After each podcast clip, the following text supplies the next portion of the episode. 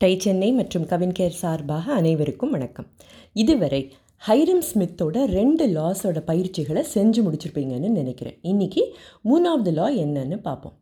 When your daily activities reflect your governing values you will experience inner peace அதாவது நீங்கள் தினசரி செய்கிற செயல்களில் உங்கள் கவர்னிங் வேல்யூஸ் வெளிப்பட்டால் நீங்கள் வாழ்க்கையில் நிம்மதியையும் மன அமைதியையும் அடையலாம். அப்படிங்கிறது தான் மூலாவது லா இவை கிடைக்கணும்னா நாம் புரிஞ்சிக்க வேண்டியது நமக்கு எது முக்கியம்? நம்ம வாழ்க்கை எந்த கொள்கைகளை சார்ந்து இருக்கணுங்கிற புரிதல் அவசியம் இல்லையா? இந்த பயிற்சியோட நாங்கள் கொடுத்துருக்கிற டயக்ராமை பாருங்கள் முக்கோணத்தோட அடிநிலையில் இருக்கிறது கவர்னிங் வேல்யூஸ் அதுக்கு மேலே லாங் டேர்ம் கோல்ஸ் அதுக்கு மேலே இன்டர்மீடியட் அல்லது mid term goals top மோஸ்டில் daily tasks இருக்கு இல்லையா? இன்றைக்கி உங்கள் கவர்னிங் வேல்யூஸை திரும்பவும் பாருங்கள் அதை ப்ரையாரிட்டைஸும் பண்ணுங்கள் சில நாட்கள் இதை செய்யணுமா அதை செய்யணுமான்னு ஒரு குழப்பம் வரும் இல்லையா? அப்போ உங்கள் கவர்னிங் வேல்யூஸை ப்ரையாரிட்டைஸ் பண்ணினதுனால அதை முழுமையாக உள்வாங்கி இருந்தால் முடிவுகளை சுலபமாக எடுக்க முடியும். நான் ஒரு நல்ல பேரண்ட்டாக இருக்கிறேன். உங்கள் ப்ரையாரிட்டி லிஸ்ட்டில் இது இரண்டாவதாக இருக்கலாம்.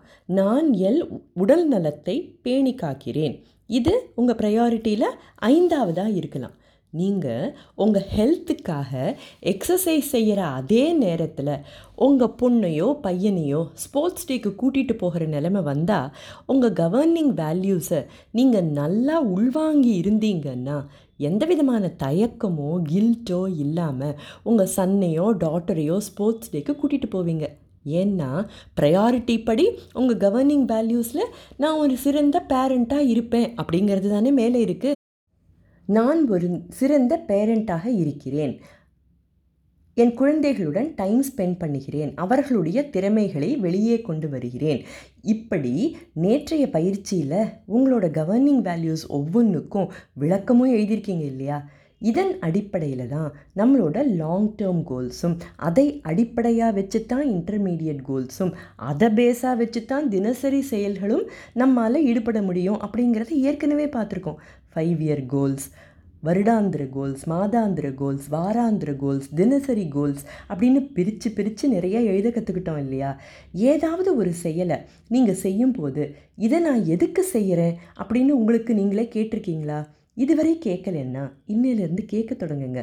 உங்கள் கவர்னிங் வேல்யூஸோட அடிப்படையில் உங்கள் கோல்ஸை நோக்கி பயணிக்க தினசரி நீங்கள் செய்கிற செயல்கள் உதவினா உங்கள் பயணம் சரியான திசையை நோக்கி போயிட்டுருக்குன்னு அர்த்தம்.